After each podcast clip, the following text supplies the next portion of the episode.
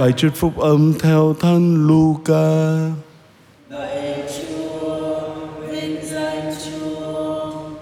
Khi ấy Chúa phán, khốn cho các ngươi, hỡi những người xây cất mồ mả các tiên tri mà tổ phụ các ngươi đã giết chết. Thật các ngươi làm chứng và tán thành những hành động của tổ phụ các ngươi, vì thực ra họ đã giết các vị tiên tri, còn các ngươi thì xây mồ mả cho họ.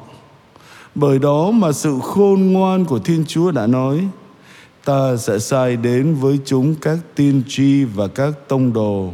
Trong số các vị đó, người thì chúng giết đi, người thì chúng bắt hại, khiến cho dòng giống này bị đòi nợ máu của tất cả các tiên tri đã đổ từ lúc tạo thành vũ trụ, kể từ máu của aben cho đến máu của Zakaria, người đã bị sát hại giữa bàn thờ và thánh điện. Phải, ta bảo các ngươi, dòng giống này sẽ bị đòi nợ máu. Khốn cho các ngươi hỡi những tiến sĩ luật, vì các ngươi cất giữ chìa khóa sự hiểu biết. Chính các ngươi đã không được vào, mà những người muốn vào các ngươi đã ngăn cản họ lại.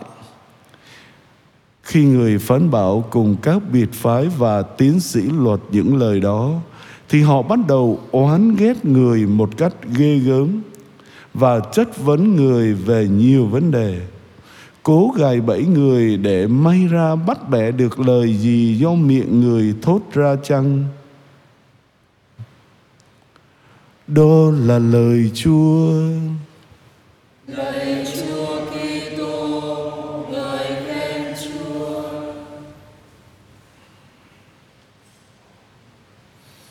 Kính thưa quý cụ, quý ông bà và anh chị em, khi trưng dẫn các sự kiện lịch sử, Chúa Giêsu cho thấy rằng thế hệ các nhà lãnh đạo tôn giáo đang từ chối Ngài.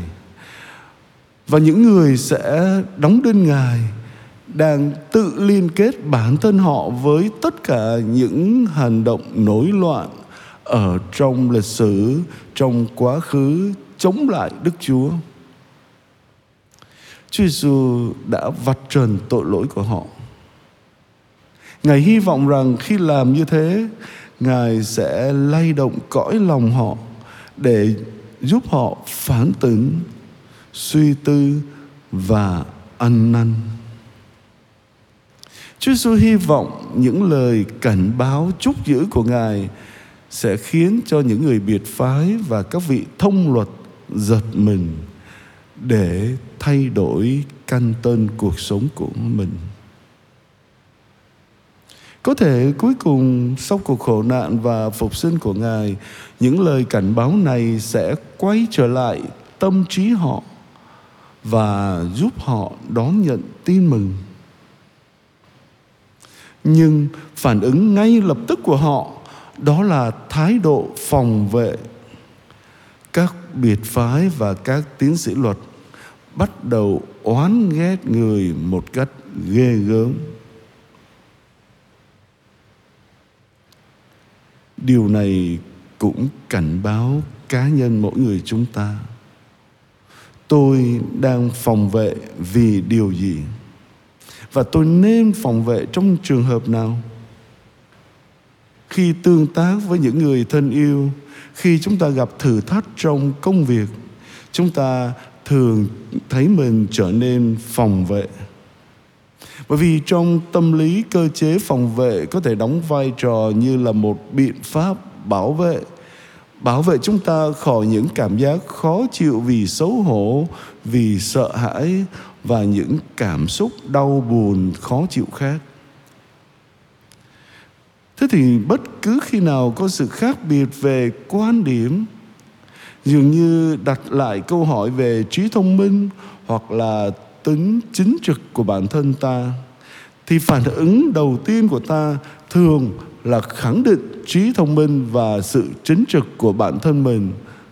Thậm chí là chúng ta dùng bạo lực theo kiểu lấy thịt đè người hoặc là cả vú lấp miệng em nếu chúng ta có thể kiểm soát được bản thân khi điều này đang diễn ra, nếu chúng ta có thể nhận thức được khi nào chúng ta đang hành động mang tính phòng vệ, thì lúc đó chúng ta sẽ nắm bắt được cơ hội vàng để phát triển đời sống tâm linh của bản thân ta. Bởi vì chính sự phòng vệ nó bộc lộ những nỗi bất an của cá nhân ta sự bất an bộc lộ ở những lĩnh vực cần đến ân sủng và ánh sáng của Chúa. Chúa Giêsu đã chỉ ra trong bài giảng trên núi của Ngài rằng những người hiền lành, những người có tinh thần nghèo khó và những người kiến tạo xây dựng hòa bình được phúc lành của Chúa. Vậy bất cứ khi nào chúng ta thấy mình phản ứng với điều gì đó một cách giận dữ hung bạo, đó là cơ hội để dừng lại để tự hỏi phản ứng đó đến từ đâu. Và ta phải điều chỉnh những ứng xử những phản ứng của ta sao cho trở nên con người ta giống Chúa Giêsu Kitô nhiều hơn hòa hợp hơn với các đức tính như khiêm nhường, hiền lành và kiên nhẫn. Quả thật, tất cả ai trong chúng ta cũng có những điểm yếu, những điểm mù, những vùng tối, những lĩnh vực mà chúng ta cần phải nỗ lực để phát triển về mặt trí tuệ, về lòng dũng cảm, về đức tin về sự tiết độ cũng như các nhân đức khác. Khi ai đó kích hoạt sự phòng vệ về mặt cảm xúc nơi ta, chúng ta có thể yên tâm rằng đa phần đó là lúc mà những điểm yếu đó trong con người của ta bộc lộ. Vậy chúng ta hãy tận dụng cơ hội vàng này để rèn luyện trao dồi thêm những đức tính, những nhân đức mà chúng ta còn đang thiếu lạy chúa, con muốn đón nhận lời chúa con muốn thực sự lắng nghe tiếng Chúa đang thầm thì bên tai con. Nhưng con e rằng mình lại giống như những người biệt phái, hơn là con nhận ra được tiếng nói của Ngài.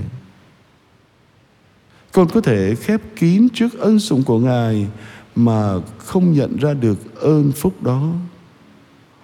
Con có thể gắn bó với quan điểm, những kỳ vọng và ý tưởng của cá nhân một cách mãnh liệt, đến mức không còn chỗ để con có thể học hỏi từ nơi ngài.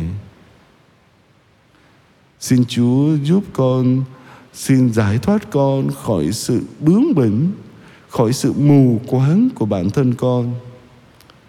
Dù đau đớn đến mấy, con vẫn muốn bỏ đi con người cũ của con, để mỗi ngày con trở nên con người mới, con người mới mà ngài hằng mong muốn nơi cá nhân con. Amen.